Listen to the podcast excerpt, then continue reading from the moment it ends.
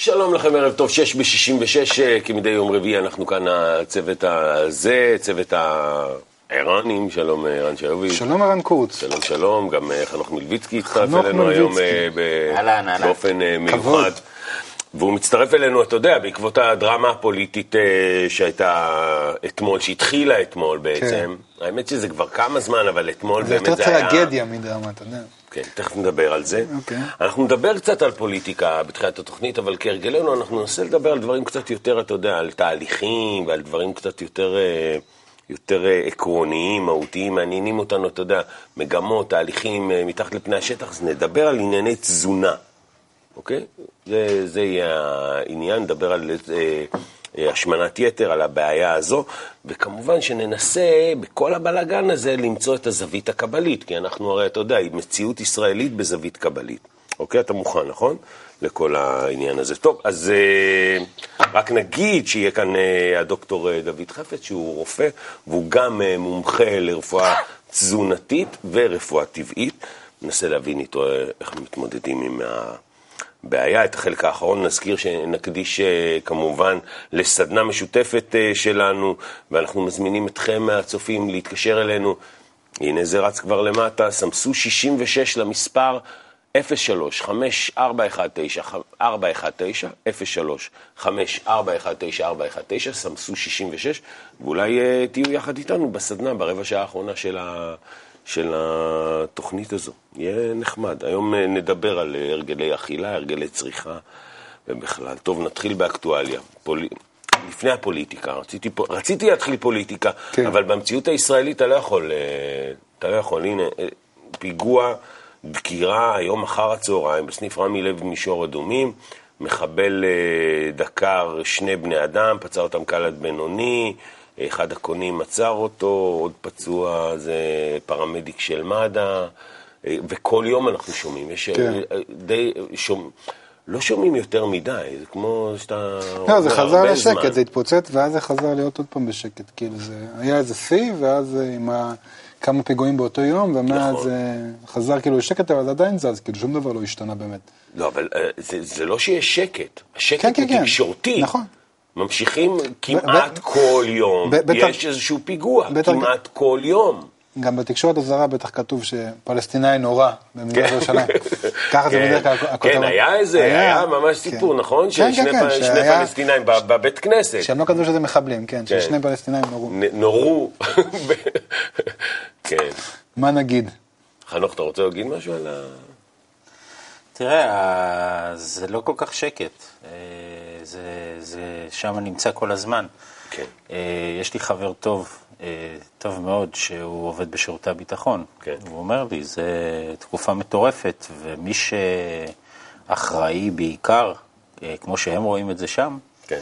זה הפוליטיקאים שלנו. הפוליטיקאים שלנו? שלנו. הוא אומר, כי הפכו, כל הסיפור הזה התחיל, וכל ה...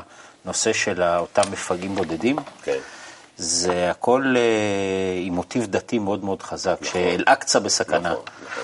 והעלייה הזאת לאל-אקצה, וכל הסיפור שעשו ולנסות לשנות שם את הסטטוס קוו, אומר שזה עשה נזק, אומר אפשר לדבר עם המנהיגים, המנהיגים שלהם לא מעוניינים להגיע להסלמה הזו, אבל ברגע שאתה מגיע לנקודה הזו, זה מסע חשוך, אין עם מי לדבר.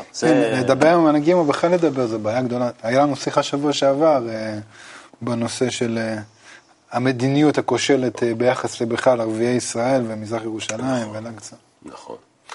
טוב, אני, אתה יודע, זה עומד לי על קצה הלשון, זה לא משהו שאני רוצה, רציתי לי או תכננתי לפתוח, אבל בסך הכל, יש עמדה, אנחנו פה מדברים על קבלה, יש עמדה סביב העניין הזה, נגיד, של הר הבית וכו'. תראה, דיברנו על זה שיעור שעבר, שיעור שעבר, אני אומר, דיברנו על זה תוכנית שעברה, על זה שהיחסים שלנו עם הערבים כאן, וגם עם הפלסטינאים, בראש ובראשונה, הסתדרו כשאנחנו נוכל לסרט את היחסים בינינו. כלומר, כל עוד היחסים בינינו הם גזענים, כל עוד היחסים בינינו נמצאים בשנאה, אז זה יוצא, ובאדישות ובחוסר יחס מוחלט, ככה זה גם כלפי הערבים, שגם מרגישים את זה, כי הקיצונים לא שמים להם גבים אדומים, והמתונים לא, לא משפרים אותם, בוא נגיד ככה, כי יש פשוט חוסר קשר וחוסר יחס. ובסוף זה חוזר אלינו, זאת אומרת, זה חוזר אלינו, ואולי שנדבר על פוליטיקה, אני אגיד כמה זה הזוי, כאילו בהקשר דווקא גם של כל המצב הפוליטי והכל, כמה זה הזוי שממצב של אחדות מוחלטת בעם לפני כמה חודשים במבצע צבאי, הממשלה נכשלה, לדעתי זה הכישלון המרכזי שלה, נכשלה בלהחזיק את האווירה בעם והגיעה להידרדרות כזאת מוחלטת. ומפה במעבר ישר לפיטורים של שני השרים ולהכרזה על הבחירות, זה קורה ב-שבעה עשר למרץ כנראה, והיום היה... באמת, היה קרקס שלם בכנסת, אני בעבודה לצערי, זה מה שאני עושה, יושב ורואה את ערוץ הכנסת, תשמע, קרקס, באמת קרקס, היה שם כמה, היו שם כמה יציאות אפילו מצחיקות, אבל זה לא מצחיק, זה עצוב לראות את ההתגוששות המטורפת הזו. חנוך, אתה חבר מועצת העיר בפתח תקווה, ואנחנו יודעים שמועצות ערים בכל הארץ ממש הופכות להיות של מפלגות קטנות ככה, וגם אצלנו זה נראה שזה הולך לכיוון הזה, זאת אומרת אנחנו נגיע לבחירות עוד מעט. מישהו אמר שאנחנו חוזרים ל-שתים עשרה השבטים, שתים עשרה מפלגות קטנות. כן, זה עושה רושם שזה הולך לכיוון הזה, ראיתי היום כזו קריקטורה של תמונה של לפני הבחירות ואחרי הבחירות אותו דבר, זאת אומרת אותם אנשים. כן.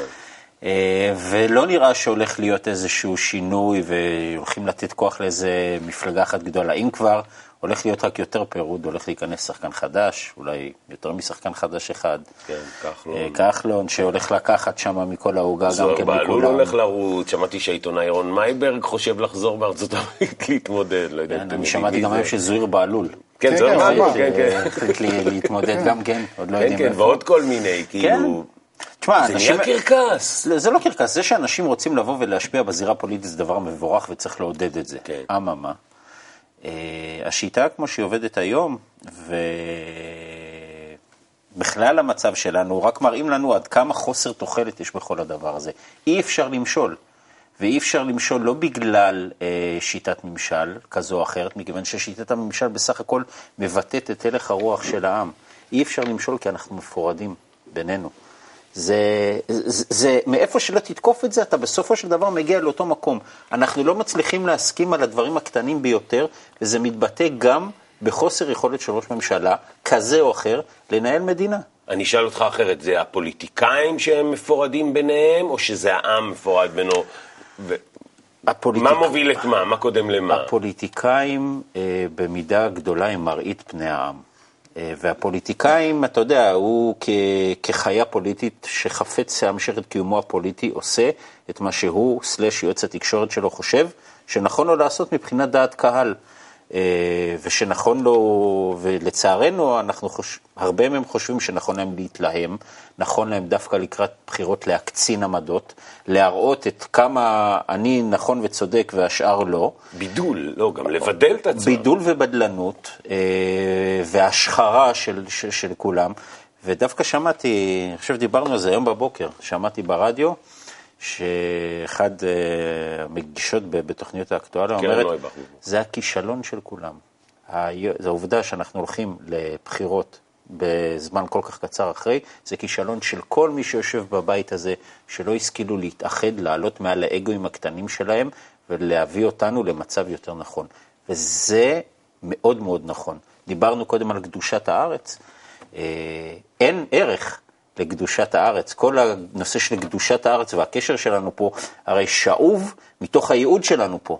אם אנחנו לא נמלא את הייעוד שלנו, אם לא נתאחד, אם לא נתחבר, אם לא נקיים את כל הנושא של אחדות וחיבור כשגרה יומיומית, אין לנו קשר לארץ הזו, ולא ייתנו לנו גם להיות פה. זה הולך ונהיה ברור יותר ויותר. כן, תכף נדבר קצת על אנטישמיות שאוביץ, רואים, רואים את הפירוד במלוא כיעורו, אבל כאילו זה נראה, אתה יודע, זה נראה חסר תקנה. זה נראה חסר תוחלת, העם מאבד לגיטימציה לחלוטין, אף אחד לא מבין למה הולכים לבחירות, זה קריקטורה הכי גדולה שיכולה להיות, כאילו זה הדמוקרטיה בשברה, בשיא כל הזמנים, זאת אומרת, אובדן אמון מוחלט לדעתי של הציבור ב... של הציבור בהנהגה, או בכלל במוסד הזה, כאילו, כאילו, על מה אתה הולך בסוף כסף, כאילו, יש לך כל כך הרבה בעיות, כל הרפורמות שלך תקועות, לא עשית כלום, הייתה מלחמה, שכאילו, אחרי מלחמה כולם מתאחדים, ואחר כך אתה הולך ואתה רץ, איזה ביזיון, כאילו, עד כמה נמוך אתה יכול להגיע, וכל אחד מאשים את האחרים, ממש כמו בגן ילדים. אבל תכלס הם הנבחרים. כן. הם הנבחרים, נו. נו, בסדר, נו, והם לא מסוגלים, אתה רואה שהם לא מסוגלים. אז מה? אז מה, מה? מה שיקרה בעם, אתה שואל אותי, אלה שבכל זאת ילכו להצביע, ילכו למקומות הרבה יותר קיצוניים. אין מה לעשות, אתה לא יכול לצפות מהם להשתנות. הם עובדים לפי טיקט מאוד מסוים, הם עובדים לפי שטנצים מאוד ברורים, ו... כל הכוח שלהם שאוב מסנאת האחר ומעל חשבון האחר, ואם יבוא שינוי, יבוא רק מהאנשים עצמם. אנחנו צריכים להפסיק לתת להם להכתיב לנו את סדר היום. אם אתם שואלים אותי. מה זה לא? אז מה לעשות? זה לוקסוס גדול מדי, להשאיר את הפוליטיקה לפוליטיקאים של היום, לדעתי. צריך, צריך לעשות וצריך להסביר לכל מי שנמצא שם, שהדרך שלו להמשיך ולשבת איפה שהוא לא יישב, עוברת דווקא דרך היכולת שלו להתעלות מעל הדברים האלה ולראות ארוך טווח, לבוא ולקחת ולאחד את העם ולא לפלג אותו. זה מה שאנחנו צריכים לדרוש מהמנהיגים שלנו. כרגע אין אחד כזה. כן, אין אחד כזה, נכון, זה נכון. אני רק רוצה להגיד שיש עלייה גדולה מאוד במקרה האנטישמיות בעולם. דיברו על זה שמעל חמישים אחוז מבני הנוער נחשפו לאנטישמיות באינטרנט, ואתמול מקרה מחריד, סטייל התפוז המכני בצרפת, נכנסו לבית, שאלו אתם יהודים, לקחו את הכספומט של הגבר והלכו להוציא כסף ואנסו את האישה.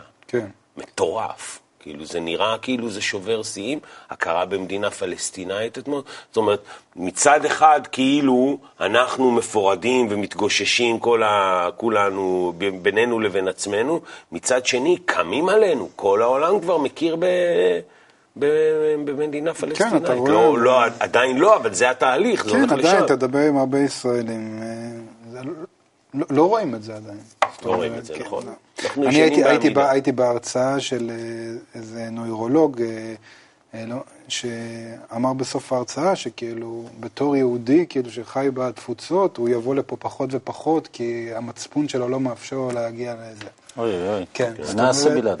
כן, אז זאת אומרת, אתה רואה, זה לא בדיוק מחלחל הנושא הזה, אבל בהחלט, אנטישמיות זה רק הולך ומחריף, זה הולך ומתגבר, זה מגמה כבר של שנים, וגם פה לא כל כך רוצים לדבר על זה, לא מספיק מראים את זה.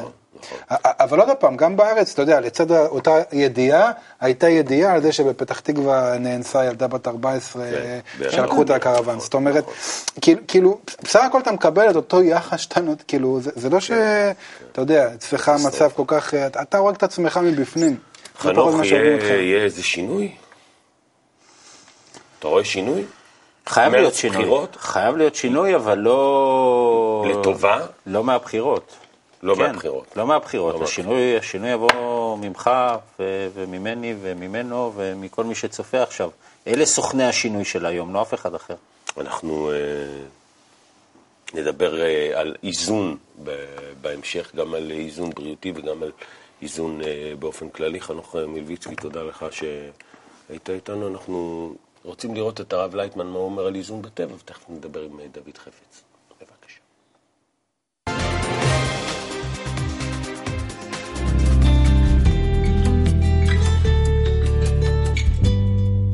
זאת אומרת, יש כאן עניין שמה שאנחנו אומרים איזון, השתוות הצורה, הרמוניה, הומאוסטז.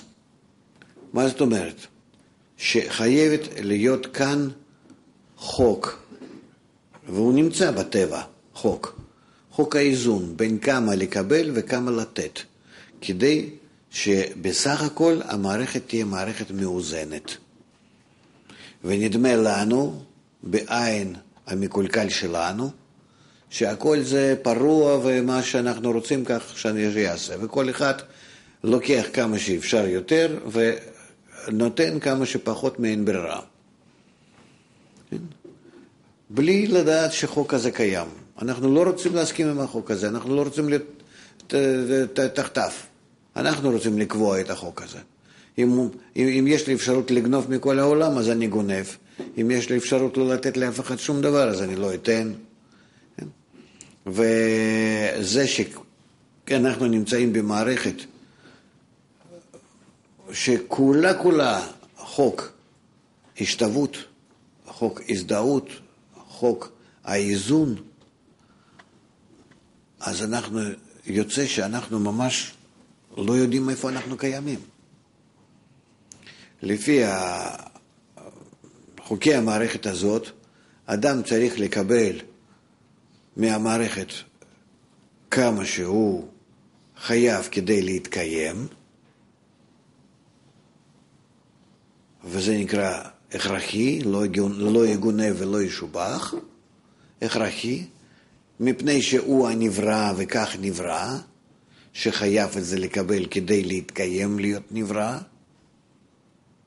ולקבל פחות הוא לא יכול כי אז לא יוכל להתקיים, ולקבל יותר אסור לו מפני שהוא מאפר את החוק האיזון, וכל היתר מה שיש לו חוץ ממקבל כדי להתקיים זה שייך לפעולת השפעה ולא לפעולת קבלה. ובפעולת השפעה כמה שהוא יכול ללא הגבלה, הכל מה שניתן לו מצד הטבע לפי התכונות שלו, יכולות, כוחות והזדמנויות, הוא חייב להשפיע טוב לזולת. זאת אומרת, למעלות, לתת, להשפיע, בקיצור, לזולת.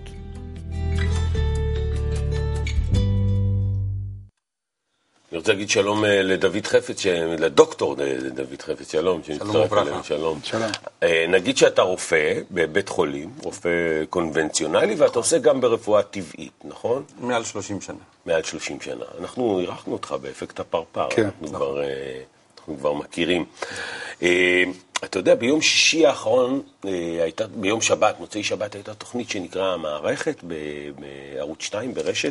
מיקי חיימוביץ' דיברה על זה שהילדים שלנו אוכלים ג'אנק, אוכלים זבל, פשוטו כמשמעו.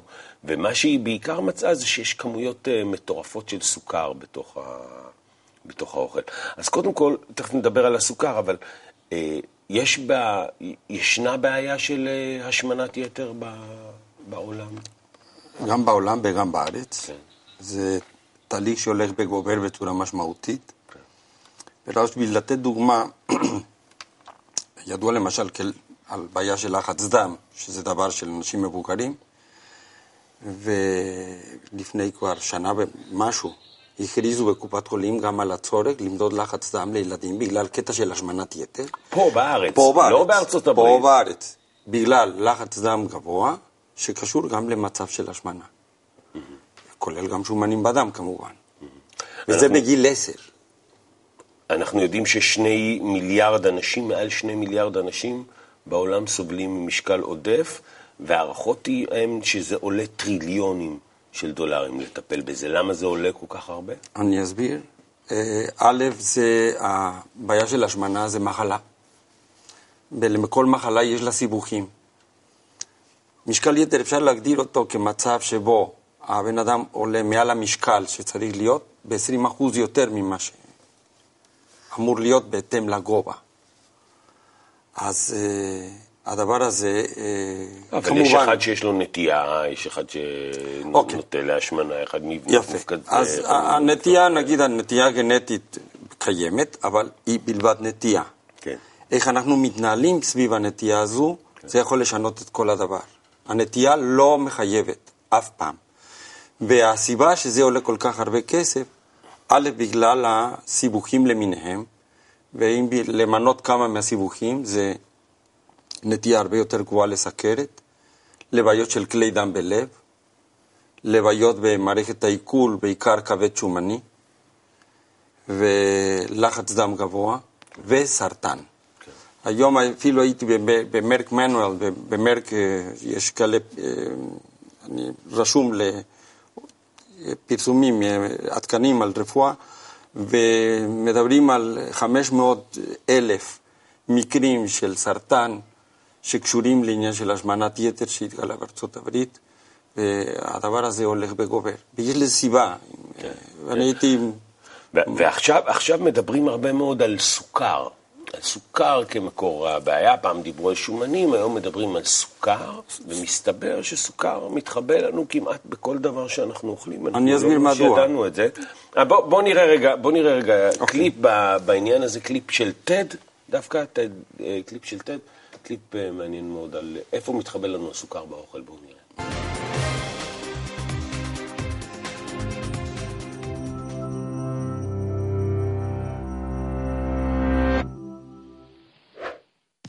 Sugar is playing hide-and-seek with you. You'd think it would be pretty easy for you to win, considering all the sugar in sodas, ice cream, candy, and big white bags labeled sugar. People get about half of their added sugars from those drinks and treats, so it might seem like sugar is hiding in plain sight. But like someone in the Witness Protection Program, the other half is hidden in places you'd least suspect. Check the ingredients on ketchup, bologna, spaghetti sauce, soy milk, sports drinks, fish sticks, and peanut butter. You'll find sugar hiding in most of those products. In fact, you'll find added sugars in three-quarters of the more than six hundred thousand items available in grocery stores. But how is sugar hiding? Can't you just look on food labels? It's not that easy. Just like your friend Robert might go by Bob, Robbie, Rob, Bobby, or Roberto, added sugar has a lot of aliases. And by a lot, we don't mean five or six. Try fifty-six. There's brown rice syrup, barley malt, demerara, Florida crystals, muscovado, and of course, high fructose corn syrup, sometimes called H F C S or corn sugar. Even sugar's tricky nicknames have nicknames. Grape or apple concentrate has the same effect on your body as its fifty-five sugary twins.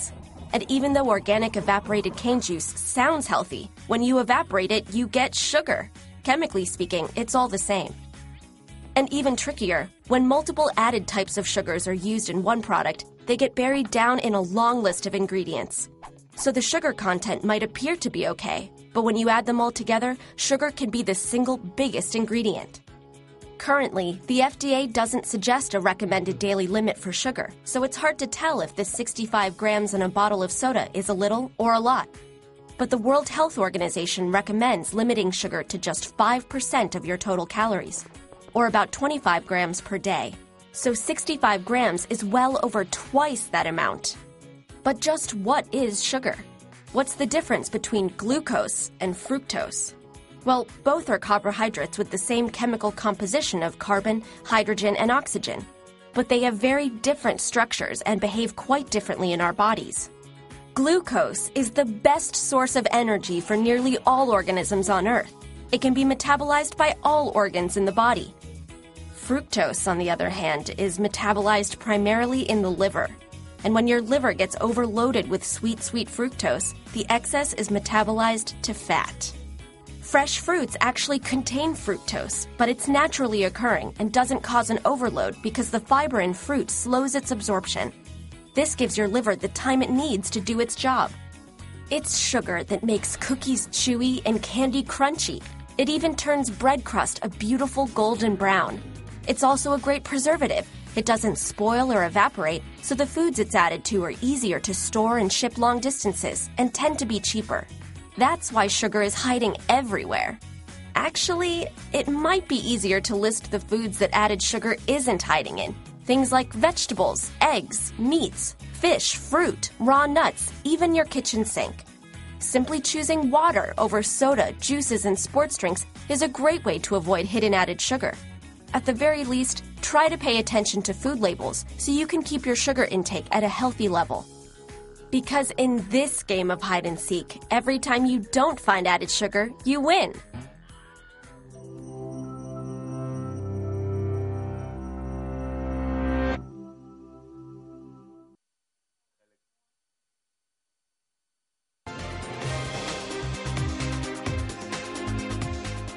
זה חלק מסדרה של קליפים מאוד מעניינים של טד דווקא על העניין הזה. אנחנו נרצה דווקא להתמקד בנושא הזה של צריכה, דווקא בעניין הצריכה, לדבר על העניין הזה, ואנחנו רוצים להזכיר לצופים שלנו להתקשר אלינו אפס שלוש חמש ארבע אחת, לסמס לנו ל-אפס שלוש חמש ארבע אחת תשע ארבע אחת תשע, את המספר שישים ושש, אולי תצטרפו אלינו לסדנה בסוף התוכנית. אז דוד, אנחנו קודם כל, רצית להגיד משהו על, על סוכר, כן. בכל זאת ככה לסגור את, ה, את זה, הפינה הזאת? זה חשוב, זה שייך לאחד מהמזונות המזוקקים, כן. אחד זה סוכר, השני זה אה, קמח, והשלישי זה האורז, שעושים אותם לבנים. למה עשו את זה?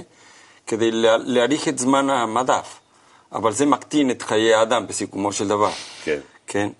והבעיה זה ככה, הגוף צריך את הסוכרים כמקור ראשוני להפקת אנרגיה. כן. אבל אם זה לא מלווה ואותם הרכיבים שהגוף ממנו יכול בעצם לבצע את התהליך, כמו סוגים שונים של ויטמינים ומינרלים, הדבר הזה לא, לא יוצא בפועל. וחסרים שם סיבים תזונתיים. אז א', זה נזק למערכת העיכול כי אין סיבים תזונתיים, וכשיש ריבוי סוכרים, לא רק הבעיה של הסוכר, אלא גם מעודד תהליך של פרזיטים. אבל ראית מה הם אמרו? הם אמרו, שלושת רבעי מהמוצרים בסופר, בעצם יש להם, יש להם סוכר בצורות כאלה או אחרות. שלושת רבעי, זאת אומרת, יותר קל למצוא במה אין זמן. נלך נגור ביער, נגדל ירקות, נצוד...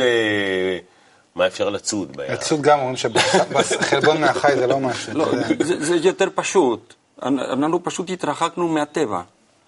אם אנחנו, מה שהבן אדם יוצר בעיבוד תעשייתי, הוא שם מקלקל הרבה מאוד. אפילו אתם תראו כל מיני דגנים כאלה או אחרים, כותבים מאושרים. זאת אומרת, הוציאו, כל הרכיבים הלכו לחלוטין, ומוסיפים עוד שבע בכמות שהגוף יכול לספוג מהם רק עשרים אחוז או שלושים אחוז. אז זה, זה בעצם... הילדים שלנו, מלא... הילדים שלנו רגילים לאכול, לא נעים להגיד, נקניקיות וכל הנגץ האלה במקדונלד וכל ה... כל המוצרים המועבדים, ממתקים. והרטבים, והקטשופ על כל דבר וכו' וכו'. וזה מלכות. מדוע? כי כבן אדם אוכל את, ה... את המוצרים המזוקקים האלה, זה יוצר תנודה מאוד מהירה של הסוכר כלפי מעלה בדם, okay. ואחר כך זה יורד בבת אחת. נכון. אז מה התוצאה מזה? צריך עוד. Okay. אז הבן אדם נכנס לאיזשהו מעגל. זה כמו לא קריז. מעגל שהוא ממש כמו קריז. הבן אדם לא יכול לשלוט בזה. וזה זה, זה יוצר פה בעיה מאוד חמורה. מה הפתרון הזה? הפתרון לזה זה ככה. כשמדברים על קטע של השמנה, זה צריך פה לעבוד על מספר... מישורים. אחד זה לחנך הנושא של uh, המשמעות של האוכל. כמה שמצד אחד זה אמור להיות, וזה חשוב, שאנחנו נאכל בשמחה, שאנחנו נהנה, כי אז מיצי עיכול ופריסטלטיקה עובדים בצורה יפה. אבל מצד שני, אם אנחנו uh, עושים מזה uh, ממש uh, הרגלים, שאין בהם סוף בגלל הנושא הקולינרי, אז זה, זה יוצר פה בעיה מאוד מאוד גדולה. Mm-hmm. ויש פה את הגורם הזה, שבאיזשהו מקום צריך לחנך לארוחות מזינות שמתחילים עם ארוחת בוקר. הרבה פעמים רואים ילדים שיוצאים מדי, או לוקחים איזה שוקו עם, עם, עם איזה קרקר או איזה עוגיה ויוצאים, או שיוצאים בלי כלום ולוקחים לחם עם שוקולד. אני קראתי מחקר דווקא מעניין, שילדים שאוכלים ארוחות בוקר מצליחים יותר בלימודים. זה ללא ספק. גם מבחינת ריכוז וגם מבחינת סימנים. ופה יש איזשהו דבר מאוד משמעותי להרבה ילדים בעניין של למידה.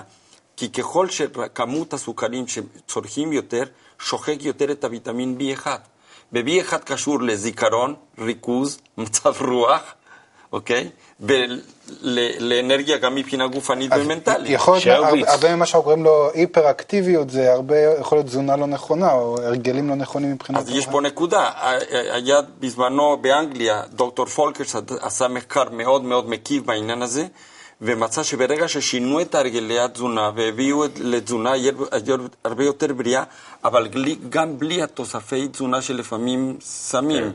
כל הצבעי מחל וכולי, כמו הטרטרזין, חמישים שישים אחוז מהילדים שרק שינו להם את זה בלי שום דבר אחר, פשוט חזרו להיות ב- עם, עם יכולת לימודית מצוינת. שיוביץ, מה שדוקטור דוד חפץ אומר, בעצם זה דברים שהעולם יודע, אבל אנחנו נמצאים בתרבות כזו, אם נסתכל ככה על כל התמונה, יש בעיה, אנחנו נמצאים בתרבות שמעודדת אותנו לצרוך את ה...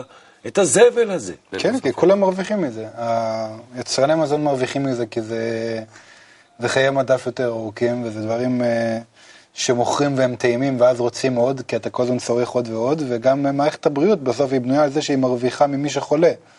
עכשיו, אז אם את אותו כסף לא לוקחים משקיעים בחינוך מראש, אז גם היו נפגעים היצרני מזון למיניהם, כל הסופרים היו נפגעים יותר, וגם מערכת הבריאות היה לה פחות במי לטפל, זה היה בעיה. אני רואה שאתה מחייך, דוד. כי זה מאוד נכון, זה מאוד מדויק מה שאלן דיבר על זה. זה בדיוק ככה.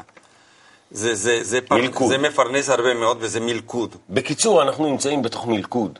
כן, לא, לא בתוך מלכודת, אנחנו פשוט, פשוט לא אכפת לנו, זה הכל, כאילו, לאנשים לא אכפת. לא זהו, אז אומרים נכון, אני בתוך המלכודת, מי שאני אגיד לך שיותר זול לו, ואתה יודע, הוא אוכל מה שיש לו, כי צריך לסגור את הזה, ומי שיותר עשיר, אז דואג לעצמו, מי שמבין ומחונך, ובדרך כלל הוא גם, אם הוא בתעשיית המזון, הוא נוסע לעשות יותר כסף. המחיר הוא יקר מאוד, אבל מלבד זה צריך גם להדגיש עוד דבר שהוא חשוב, ולא פחות, העניין של פעילות גופנית.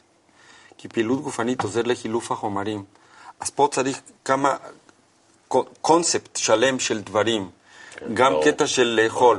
יש פה עוד איזו נקודה מאוד מאוד חשובה, שאנחנו באים... כן, אנחנו יודעים מאותם הדורות הקודמים שאומרים, האם צבעת? זאת אומרת, האם הגעת כבר, על סי כבר להתפוצץ שאתה לא יכול יותר מזון. וזה לא נכון.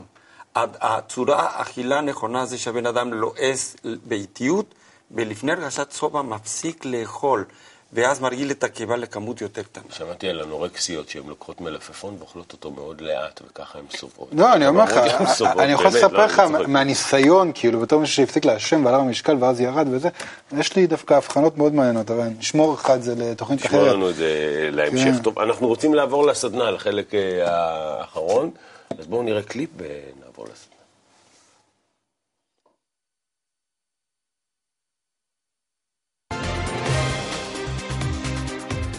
התחלת את ההסבר מזה שהמערכת הכי גבוהה באדם זה מערכת הרצונות שלו, כן. והיא מקרינה, כמו שעכשיו עשית... חוסר איזון. אז, אז כשנהיה בריאים, איך זה יהיה? אתה יכול לתאר לי עכשיו בחוזר? זה במחלה, כך הגדרת לי מחלה, שהמערכת הכי גבוהה בתוך האדם... הרצונות שלנו, כן. הם יגרמו איזון... איזה, למח... איזה רצונות? הרצונות כלפי הזולת, כלפי קשרים אחרים. אלו רצונות, אני מדבר. רצונות בהתקשרות יותר נכונה עם הזולת, המאוזנת עם הזולת, שאני כל הזמן חושב איך אנחנו יכולים להיות באיזון, אני לך ואתה לי ואנחנו לכולם, כולם שנמצאים באותה רמה, כולנו נמצאים בהדדיות, לכולם אני דואג, ואז בצורה כזאת כל אחד שדואג לשני, אז בצורה כזאת בלבד אנחנו יכולים להיות באיזון. אני לא יכול להגיד אני אתן לך ואתה תיתן לי, זה לא איזון. אף פעם זה לא יגרום לאיזון. לאיזון יגרום רק דבר כזה שאני חושב עליך וזהו. ואז מישהו חושב עליי, שכל אחד חושב על השני. על ידי זה רק יהיה איזון. ההתקשרות מחוצה לי, זה מה שצריך. וזה אנחנו צריכים ללמוד מהגוף הבריא, שכל תא ותא שלו, כל איבר שבו, חושב על כללות הגוף. איך אני משרת את כל הכללות הגוף. אם אנחנו בצורה כזאת בינינו, כמו בבני אדם השייכים לגוף אחד, האנושית, האנושות זה גוף אחד, אם אנחנו כך נחשוב, אז הבריאות הזאת, ההתקשרות הנכונה הזאת, היא תשפיע על כל אחד גם כן בדרגות שלו מהרוחניות האלה, אני קורא לזה רוחניות, ההתקשרות כזאת, ההדדית, היפה, שכל אחד דואג לשני. זה השפיע על כל מיני מערכות שנמצאות תחת זה. זה ברצונות שלי הפרטיים שהם השתתפו בזה, ואחר כך במחשבות שלי שהשתתפו בהשפעה לזולת, וגם בכל הגוף שלי, במוח ועצמות, גידים, בשר ואור, מערכות של הגוף, זה לימפה, דם, עצבים וכן הלאה. כל המערכות האלו הם גם כן השתתפו בקיום שלהם כדי להיות בסופו של דבר המשפיע לזולת. וזה ייתן לכל מערכת ומערכת הבריאות שלה. רק כך.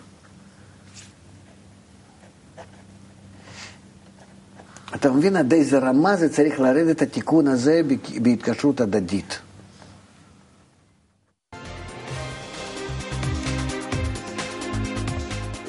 הדדית. הרב לייטמן מדבר על מערכת ההפעלה בעצם של כל העסק הזה, הוא בכלל לא, לא נכנס שם על הפרטים, ברמה אחרת, הבריאות כן. ברמה אחרת לגמרי, מתוך חיים חדשים כמובן, הסדרה המעולה הזו. ואנחנו לסדנה שלנו, ואנחנו, תראה, הצטרף אלינו, אה, מי? שלום? שלום. שלום, מי איתנו? שמי גיא. גיא, מהיכן? מנשר. מנשר, אה, מקום נחמד נשר, אולי גרו שם פעם. אתה צופה בערוץ קבוע או שזיפזפת במקרה? אני צופה לפעמים. אתה צופה לפעמים, יופי. אז אתה יודע, אנחנו אה, נדבר על צריכה בעצם, זה הרעיון המרכזי שעליו אנחנו נרצה לדבר, על צריכה.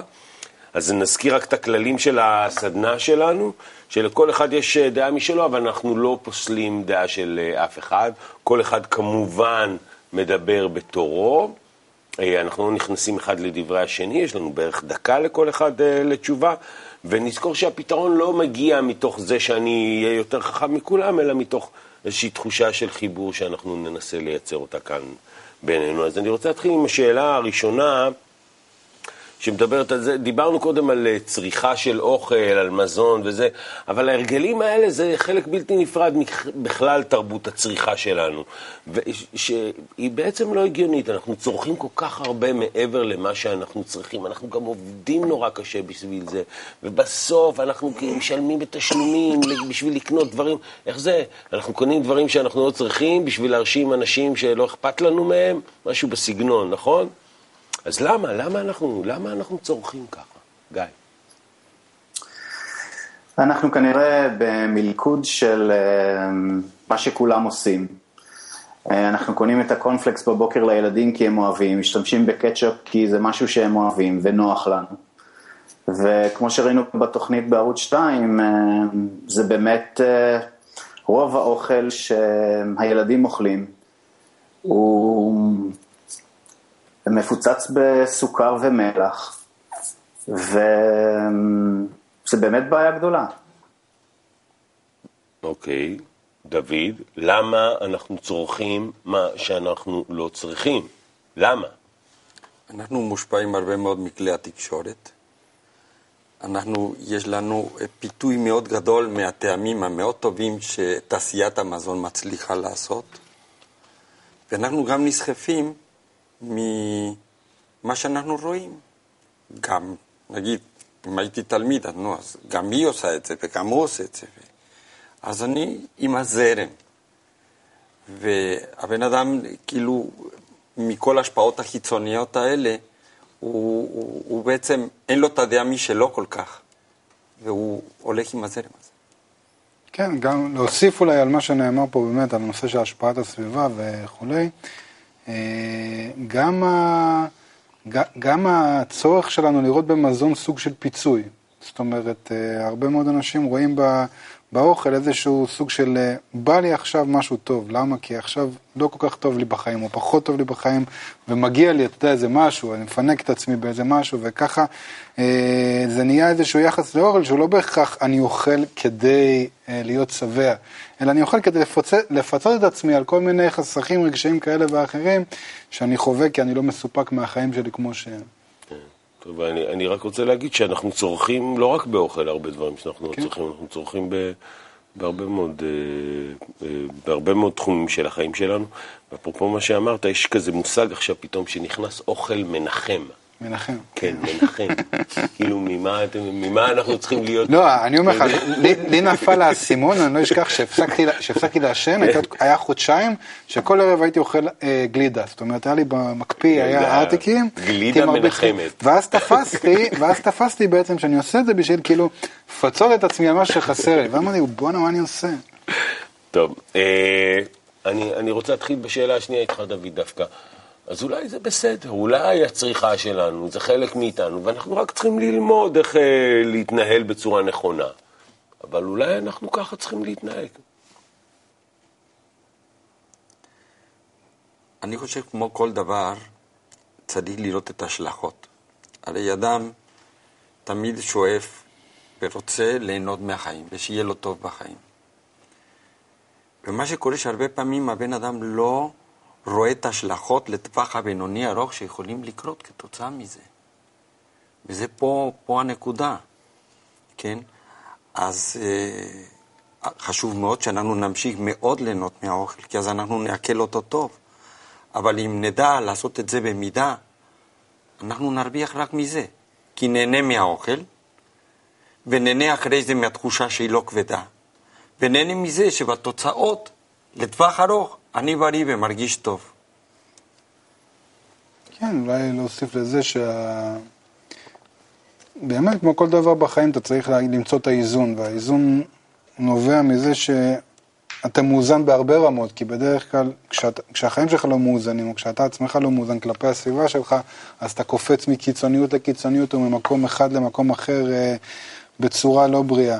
וזה מתחיל בסופו של דבר מחינוך, זאת אומרת, מאיזשהו נושא של מודעות, מודעות שמחוברת עכשיו לאיזושהי מטרה שאתה רוצה להשיג בחיים, זאת אומרת, איזשהו משהו שהוא מעבר עכשיו לתענוג הרגעי והבעלי וכו'.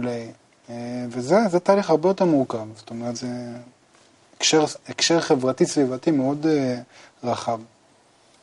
גיא, אנחנו שאלנו על, על העניין הזה של צריכה, אולי זה בסדר. אולי ככה אנחנו, וככה אנחנו צריכים לחיות, והכל בסדר, סתם אנחנו עושים פה עניין. לא, אני לא חושב שזה בסדר, אני חושב שאנחנו חיים את היום-יום ולא מסתכלים על ההשפעות הארוכות טווח.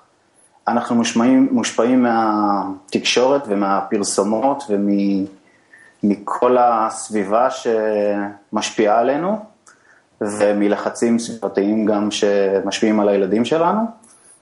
אבל לדעתי אנחנו צריכים באמת לחשוב על זה לעומק, באמת כל יום וכל ארוחה וכל זמן עם הילדים ועם כולם, להסתכל על פעולות קטנות שאנחנו עושים כל, כל ארוחה, ו, ובסך הכל הן מצטברות מתישהו לבריאות שלמה, ו... זה מה שנראה לי שצריך לעשות.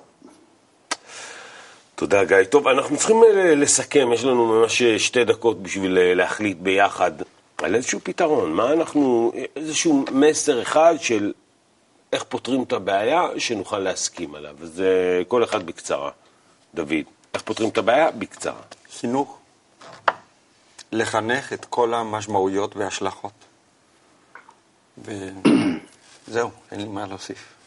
כן, אני מסכים, גם המודעות של האדם, של כל אחד ואחד מאיתנו, כשזה מצטבר למודעות חברתית, אז יש בזה כדי לשנות גם ולנצח ולהתגבר גם על גופים מסחריים וכל מיני אינטרסים כאלה ואחרים. ראינו שינויים כאלה קורים בחברה. זה מתחיל אבל בסופו של דבר מהרבה אנשים שיש להם מודעות ומבינים פשוט שיותר טוב אחרת. גיא? אני חושב חינוך, חינוך גם בבתי ספר. ומודעות, עוד ועוד תוכניות על בריאות יכולים להשפיע על מה שהורים וילדים מבינים וחושבים על תזונה. טוב, אז בגדול אנחנו מדברים על חינוך, נכון? על מודעות שבאה מתוך החינוך בבתי ספר, חינוך במקומות אחרים, ובכלל זה בא מתוך... כן, וזה נכון, זה נכון לא רק למזון, זה נכון גם להתנהלות פיננסית, זוגיות, משפחה, ועוד הרבה דברים שחסרים בחברה שלנו. בכלל דיברנו על צריכה, שהצריכה שלנו היא פשוט לא מאוזנת. אנחנו צורכים דברים שאנחנו לא צריכים, צורכים דברים שאנחנו לא, לא באמת צריכים. טוב, אז אולי, אולי, אולי אם ככה נביא את המודעות הזו מלמטה, גם סיכמנו בתחילת התוכנית שאין מה לסמוך על הפוליטיקאים. כן. אז עכשיו צריך למצוא איך אנחנו פותרים את זה. בהצלחה לכולנו. אני רוצה להודות לך, דוקטור דוד חפץ. תודה רבה. בשמחה, ואני מודה לכם גם. תודה רבה. גיא, תודה רבה. תודה. תודה. ותודה רבה גם לך, ערן שיוביץ. תודה רבה לכם שהייתם איתנו. אנחנו אה, רוצים אה, להזמין אתכם להיכנס, להתעדכן ולכתוב לנו בדף הפייסבוק שלנו, ערוץ שישים ושש בפייסבוק, מיד אחרינו. קטעים נבחרים מהתוכנית המצוינת. חיים חדשים, הרב לייטמן פותח את כל נושא החיים שלנו מזווית קבלית, ובאמת אפשר לשמוע שם דברים מאוד מאוד מעניינים. ככה מלמעלה, מתוך מערכת ההפעלה הוא מדבר. התוכנית המלאה משודרת כל ערב בעשר, בשבע כולם אומרים, עוד פעם, אני אומר את זה עוד פעם, תוכנית מצוינת, תוכנית שבה הצופים קובעים את ה... התוכנית טוקשו, שהצופים קובעים את הסצנה שתתרחש על הבמה. מעניין. תהיו איתנו עם שש בשישים ושש גם בבוקר, גם בערב, שש בבוקר ושש בערב, בכל יום ראשון עד רביעי, וזהו. הרבצת בהודעות. היית מבקש שיוציאו כלי כתיבה, אתה יודע. תודה רבה לכם חברים, שיהיה לכם ערב נעים ומוצלח בשביל.